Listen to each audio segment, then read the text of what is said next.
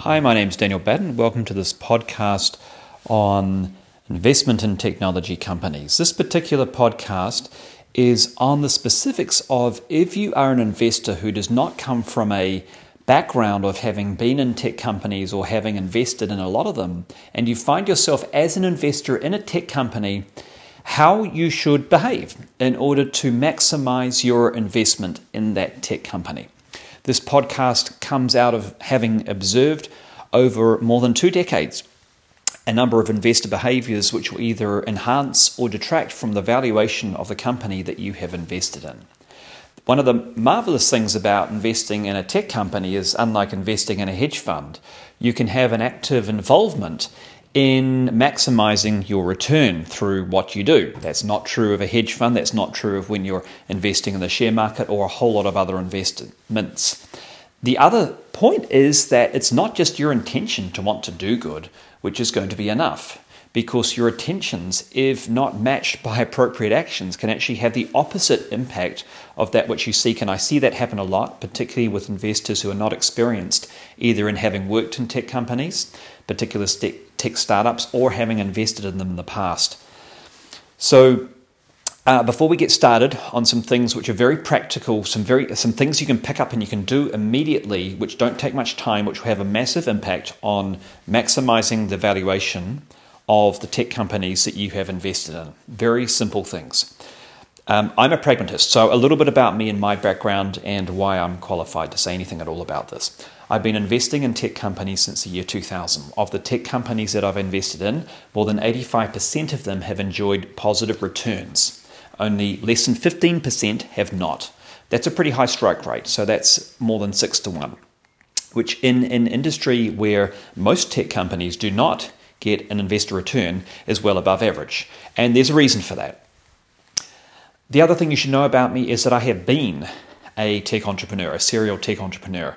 I've had senior leadership positions or been a founder and CEO in 3 different tech startups, and all 3 of them had exit events. In other words, all 3 of them were liquidated, bought by another company, which resulted in a multi-times return to the original investors. Which made a lot of investors very happy and was good for me personally. So I've done well both as a founder, as a leader, and also as a tech investor. And I say these things not to impress you, but to impress upon you that I know a thing or two, and I've seen over the years, over a couple of decades, about some repeated patterns of where people go wrong with tech investment and some very simple things you can do about it. You don't have to read a lot. You don't have to know a lot. It's just about making some subtle amendments to some of the things you ask of the founders you've invested in, some of the things you measure, your mindset, and your disposition. So let's get started. First, a story about me. So whilst I've done pretty well in the area of tech investment and creating tech companies, and I really know a whole lot about how to do that, I'm not an expert at how to grow any business. And I learned that the hard way. It was after I'd been involved in my 3rd tech startup, and I just recruited a new chief executive to run the company which I had started. I stepped into doing other things, had some time freedom, and I decided, wouldn't it be fun to start a business in another sector? Retail. And so I started a retail business. I bought an existing retail business, and I thought, hey, I've run tech companies. How hard can retail be? Bad question to ask yourself. Because here's what happened. That business that we bought, we ended up selling for 16% of what we paid for it. In other words, we took a profitable going concern, and I was able to single-handedly erode those returns, reduce its cash flows, increase its expenses. We lost money every single month for 2 years, and we sold it for a fraction of what we bought it for. So I am not an expert on how to grow businesses per se. I do know a whole lot about how to grow tech companies. And I share that story with you because I had a painful learning, but I'm grateful for the learning. Could have been more painful. What it showed me was that I had been arrogant. I had arrogantly assumed that because I had success in one business area, that would apply to other areas. And I learned the hard, painful, financial way. That's not true.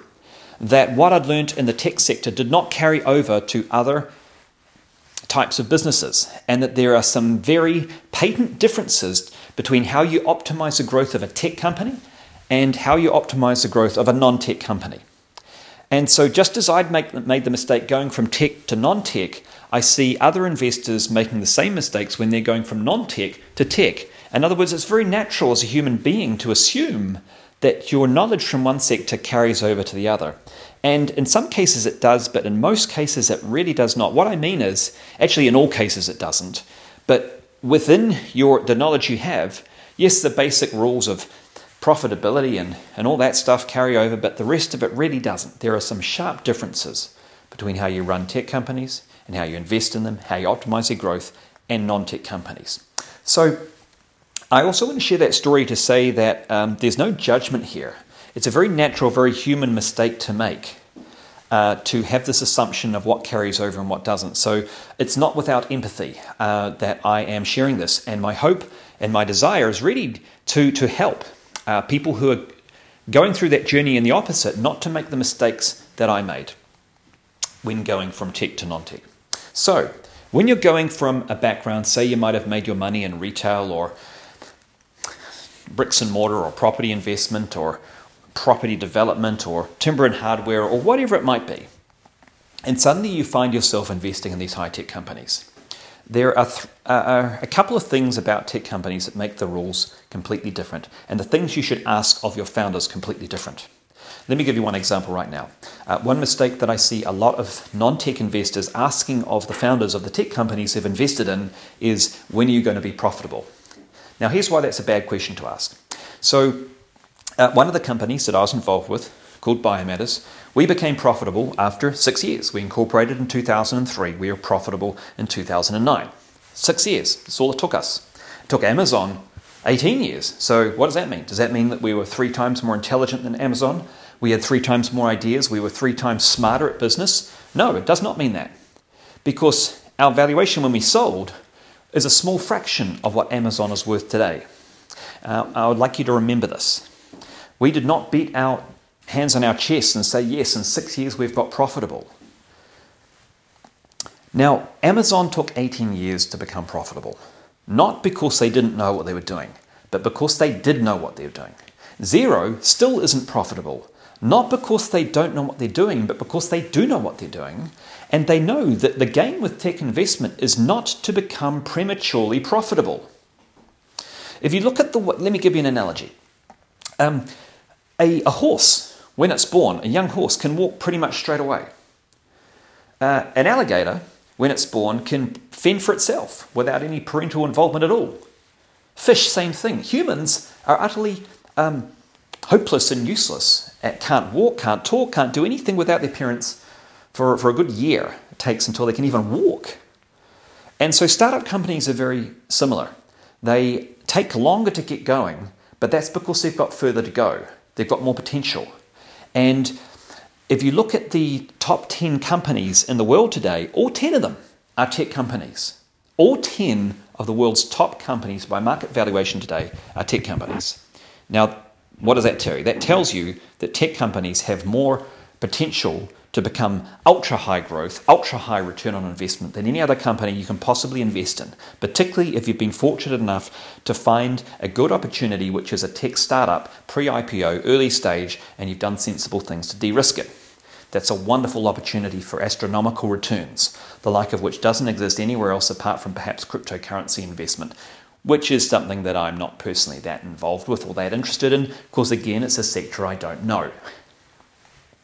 So, by the way, that doesn't mean if you don't know the tech sector, you shouldn't invest in it. What it means is you shouldn't assume that your knowledge of generating money outside the tech sector applies to the tech sector. So be aware of the possibilities of blind spots. Otherwise, you fall into the same mistake that I did. So Amazon took 18 years to become profitable. Why? Because it understood that if you're going to build a skyscraper as opposed to a 2-story building, you've got to dig some deep foundations. And if you're building a tech company, same thing. What are the foundations? It means that you actually, to build a skyscraper, you've got to start by digging into the earth for a long time, pouring a lot of concrete. And it's not until you get to ground level that you're actually profitable, and then you start building. But if you don't do that, if you don't build those deep foundations, if you don't take the time, if you rush to become prematurely profitable, what it means is you don't have the capacity to build something that can scale up 100 stories, such as our company, for example. We actually became profitable too early. I see that happening with a lot of tech companies, and a lot of pressure that they're under from people who prematurely pressure them with that question when it's not the right question. Now, you might be thinking, well, that's all very well, Daniel, but how do I tell the difference between a company that's not yet profitable, which is like Amazon, which is because they know what they're doing, and a company which is not profitable because they don't know what they're doing? That's a great question, and I'm glad you asked. That is important to distinguish. And there's two things that can give you some science. In fact, there's a whole bunch of things, but there's two things immediately in founder behavior that you should look out for. I see this a lot. And by the way, the third thing I've done is over the last 10 years or so, I've personally coached and mentored over 50 CEOs of tech companies. So the patterns that I'm sharing with you are the patterns from having seen a lot of founder behaviors and seeing red flags, seeing where I as an investor should have concerns and would probably never invest in the first place, and seeing where I'm seeing the right behaviors. It's one of the reasons that over 85% of my investments have been successful was good due diligence, not just on the business opportunity, but on the founder themselves. So there's a couple of things that I look out for. Number one is focus. One thing that leads to founders building teams which are too big, too early, and not being on the right trajectory to ever become profitable, and just building a big hole without knowing how to pour the concrete in it properly, is focus. Focus. That's the number one thing as an investor you've got to look out for in a tech founder. Do they have focus? Are they in the habit of coming to you with some new ideas about what they think they can do before they've completed the last one? That's a red flag behavior. Absolute red flag, because it means they don't have a culture of nailing what they say they're going to do before they come with new ideas. Now, there's a difference because there's flexibility, right? There's changes in market conditions. But you can distinguish that. You can distinguish that. So the first thing is, do they have clear focus? Are they in the spirit of saying they'll do X and following through and doing X? Now, notice that I didn't say that they do X within the time frame they promised. And the reason for that is, out of all the investments I've made into tech companies, only two of them actually succeeded in meeting their timelines they said they would achieve things in. And they were companies that I'd personally been very hands-on in coaching, so they had an unfair advantage. But of the companies that I had not coached, none of them achieved their targets in the time frame they said they would. And this is pretty common because founders are optimists, and also because, which is good, you want them to be, because they have to believe in themselves.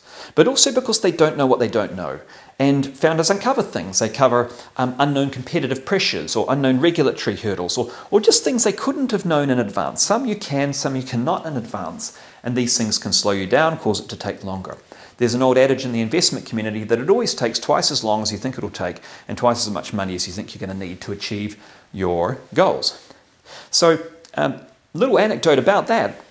So when Peter Thiel and Founders Fund invested in Facebook, this is when Facebook had first come. Now remember, Facebook is one of the top 10 tech companies in the world today. It has a market capitalization of hundreds of billions of dollars. And so if you were an early investor in that company, if you put $500,000 in, you got more than thousands of times return, not thousands of percent, thousands of times the return on your investment. Every dollar was worth more than $1,000 today.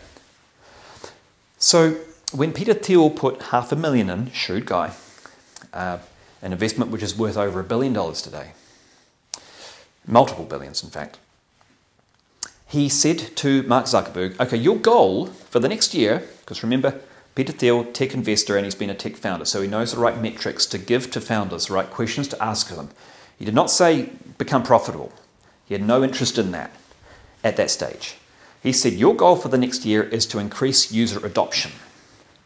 So this is one of the things, because you do need to measure things, and you do need to require your founders to measure things, but encourage them to measure what matters. User adoption is the game in the tech investment space. You want to invest in companies like Facebook or whoever who have the opportunity to carve out a monopoly or a partial monopoly in the area that they are in. That's a great game. It's not the only way you can win, but it's one of the ways you can win. Now, very few companies in the world will ever become the size of Facebook, and that's unrealistic to expect that, but they can achieve monopolies or near monopolies in the sector they happen to be in. That's absolutely possible. And so the game there is like Uber, it's user adoption.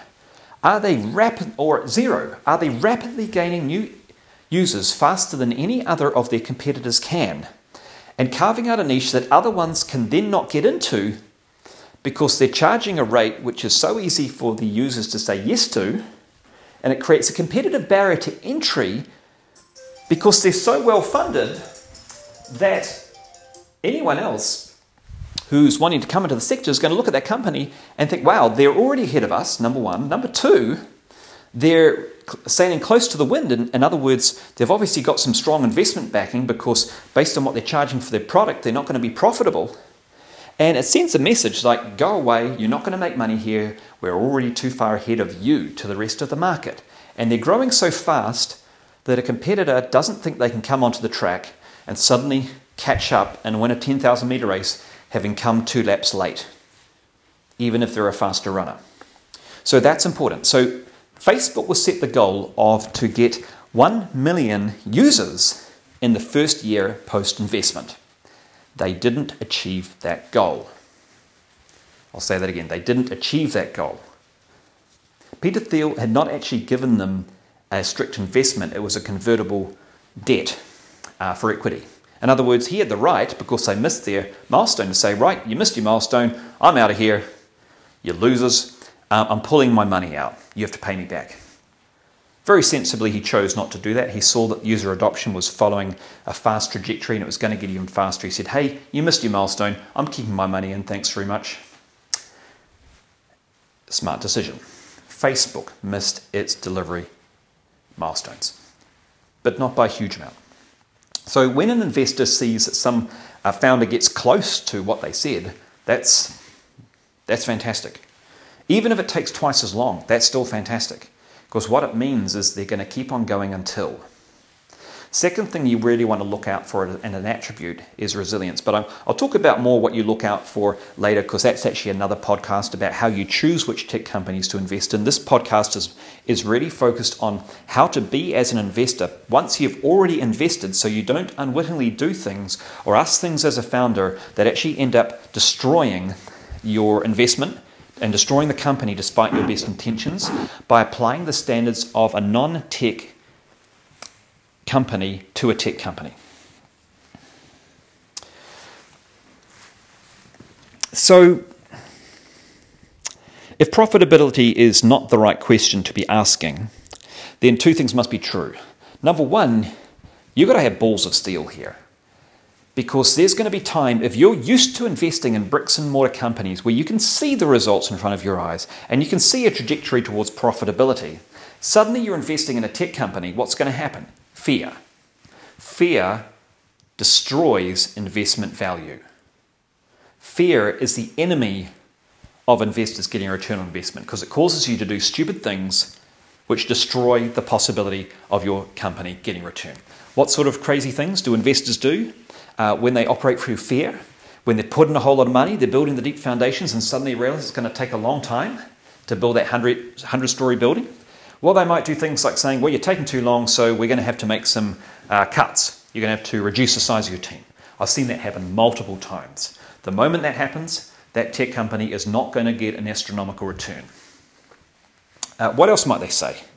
Well, they might pressure them to change their strategy and say, stop going for user adoption, start going for profitability, put up the rates you're charging, get better. Hey, you could charge much more. And so they do that. They start charging more. What happens? They become profitable sooner. What also happens? Two things. Number one, it slows down their rate of user adoption, which does two things. Number one, it signals to their competitors, hey, these people aren't going that fast. You could catch up. You could charge less and overtake them.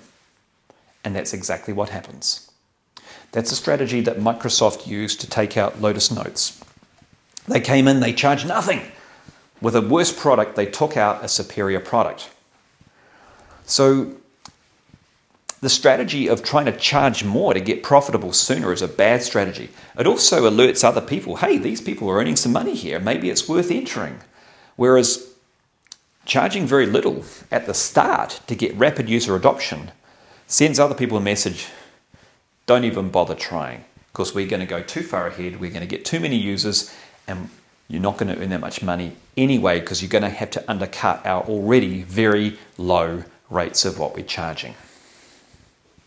So that's the typical thing that happens when fear starts to dominate.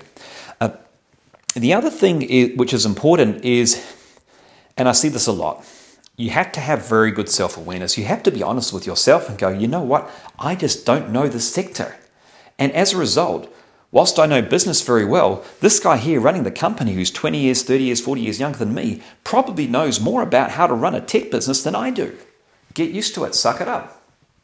Don't let your arrogance get in the way, just as I let the arrogance get in my way when I bought a retail business, because that's disastrous. And arrogance is the other thing that can lead to investment failure. So recognize where your knowledge falls off like a cliff. So what does that mean you should do? You should defer and trust the founder on everything? That's not what I'm suggesting. What I'm suggesting is you bring people in to augment your experience, advisors, mentors, coaches, board members, whoever, who have the experience within the tech ecosystem that you do not have. People who have had experience running multiple tech companies, multiple investments successfully into tech companies, and have been mentors to other tech companies, sat on the board of other tech companies, these sorts of people, preferably all the above, because they will know something about how to look after your investment, how to put in place the measures that matter, and how to also be an interface when you possibly do have a little bit of fear, and how to say, hey, it's okay, don't worry, I have as much business experience as you do, and in an area where you have invested, you've put me in here to look after your investment, so here's what you should be measuring, and can talk to you in that direct way, can meet you eye to eye, and give you the reassurance that you're on the right trajectory, because they have the credibility to demonstrate to you that they can do that from their past achievements, past results, in both investment and tech companies.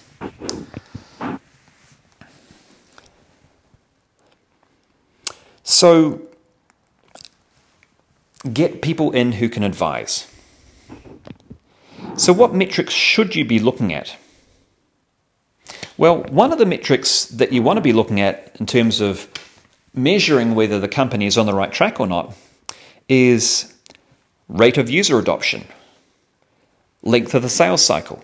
You know, is the rate of user adoption going up, and is it going up at an exponential rate or a rapid rate?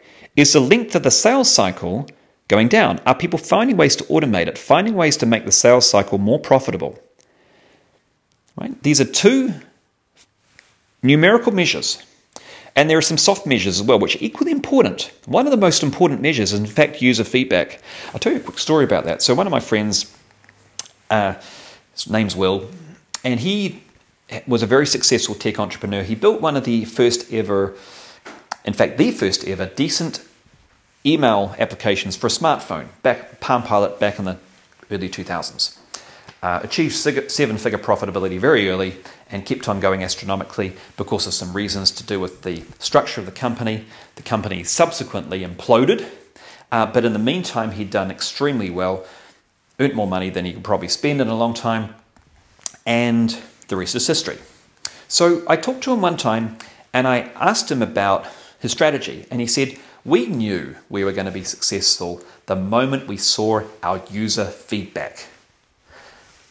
I asked him if he'd done a business plan. He said, we wrote on the back of an envelope two things: how many of our products we could sell and how much we could charge for each one. We multiply those two numbers together, and then because we knew the industry and we'd played in it for a little while and we'd seen the early feedback from our beta trials, we knew that people would buy it, and the rest was history. Now, it won't always be that simple. Most of the tech companies you're investing in will not be B2C. They'll be not selling to end consumers like Apple do. They will, for the most part, be selling to other businesses. So it'll be a little bit more complicated than that, but it shouldn't be vastly more complicated than that.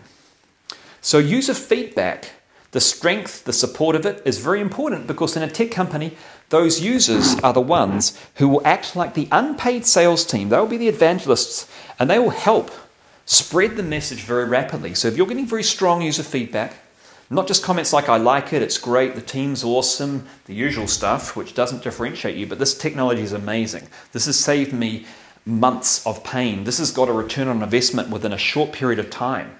within a month, whatever. Those sorts of bits of feedback, they are gems because they will encourage the next round of people to buy your product. Same happened at our company. Our sales tripled within a month because my chief operating officer contacted the people who'd bought our product and said, how's it going? They said, we love it. He said, well, please tell some other people that, hey, that's a great idea. Tripled our sales simply because he invoked our unpaid sales team, i.e. our customers. So user feedback is another thing to look at to check if you're on track or not. Market size, right? Something you want to check out at the start of your due diligence process, but then check in. Is the market size still as big as you thought it was? Or have you found a new market that you could potentially enter? Are there other competitors in the space? And are they ahead of you? But are they behind you? What are they doing? How well funded they are? These sorts of things. And is the founder starting to cultivate the right relationships with channel partners, with industry players, and with upstream venture capitalists? In other words, is he or she not just selling products, but is he or she selling to exactly the right people that he or she should be, developing strategic relationships and empowering the team beneath them to do the sales that maybe 6 months ago he or she was doing? That's a great sign because that shows that person's got a great culture, they've built a great team, they're a good leader, they are getting other people to step up rather than stepping down, which frees them up to have higher value conversations. So what is the CEO spending their time doing? Are they having strategic sales conversations with channel partners, with industry associations, with upstream venture capitalists? These are the people that the person should be talking to. Are they spending time coaching their team to do the atomic sales? In other words, they're selling one customer at a time, a few customers at a time that they used to be doing. These are the signs. And when you meet their team without the founder or founders in the room, what vibe do you get? Do they have a great culture? If they do, that's safeguarding your investment because what that means is that will unlock the discretionary effort of that team, and that entire team is going to function like business owners. And the thing that really stops tech companies working is when you, I'm not going to say bad hires because great hires are made, not found. So yes, you want to find great people, but actually there's more about creating and unlocking the genius within those people, allowing them to reach their potential, putting them in a great culture, and encouraging them to think like business owners. And not every leader at the moment has the skills to do that. It can absolutely be taught and be coached. It's one of the reasons I coach these tech founders, because it's so important that the leaders understand how to do that, because it unlocks the value of your company and your investment through unlocking the value of the people who have the smart ideas that otherwise they wouldn't have. And that's important. Because remember, smart ideas can come from everywhere, not necessarily the leader. Google thrived in the early days because one of the women who was part of the senior leadership team came from Russia, said, I think we should do pay-for-click advertising. It did not come from the founders, that idea. So if you've got a great culture where everyone feels able to contribute great ideas, those great ideas will cause the company to thrive. Some of them will be the difference between success and failure, and others will just give you incremental gains every single day, and both are super important, and both only occur when you've got that fantastic culture. So those are the things you should be concerned about when you are an investor in a tech company. Take your eye off profit. Watch your own fears. Check if you're being arrogant. Watch if you're assuming that tech companies behave the same way that non-tech companies do, they do not. And the reason, by the way, is that two things are true in tech that are not true elsewhere. Number one, you have a product which you have to build, right? If you're shipping wine, well, you don't have to create grapes before you create wine. But if you're doing software, you've got to create everything from scratch, the raw materials and the refined product. So that's different, and that takes more time. And then the second thing is true, because the product, everyone knows what wine is, but no one knows what your product is. So with wine, you don't have to explain to people what wine is before you can sell to them. But with a tech product you do, you need to describe from scratch. And so that takes time too, to evolve your message, to work out the right message, the right sales strategy, the right marketing approach for something that the world has never seen an example of before. And because the product is not just there waiting to be created, you've got to create it. And because the message is something that people have never seen before, about that, then it's going to take more money. And that means there's a third complexity. So there's an additional product complexity, there's an additional sales complexity in tech investment, which means that you need investment to pay for the additional time that it takes to build the product and to build the message. And then you've got that third complexity, which is the investment cycle, which means deeper foundations, lots of digging into the earth before you become profitable. That's just the lie of the land. So get used to it. Get used to the idea that the company may not be profitable for a long time. Give yourself reassurance, not by is it becoming profitable, but is it going through the metrics that we have agreed are important that show that it is on the right trajectory, just like an Amazon or a Xero. And cultivate those relationships with upstream venture capitalists. Be mindful of the fact that beyond a certain extent, your pockets may not be deep enough for the level of investment when it gets into millions or tens of millions, or maybe even more, that tech company will require. And so make sure that founder and you have a strategy to cultivate relationships with those upstream venture capitalists so you can get the necessary capital to put into the company to continue to grow your valuation, your return, and the company. I trust this has been useful. And if you've got questions, you can contact me and you can follow up. I'm really happy to share this. My purpose in doing this is I want to see more tech companies succeed. I want to see more tech investors into this tech sector become successful investors. And I want to help to flush out some of the things that I see repeatedly that cause unnecessary friction between tech investors or investors into tech and their tech founders.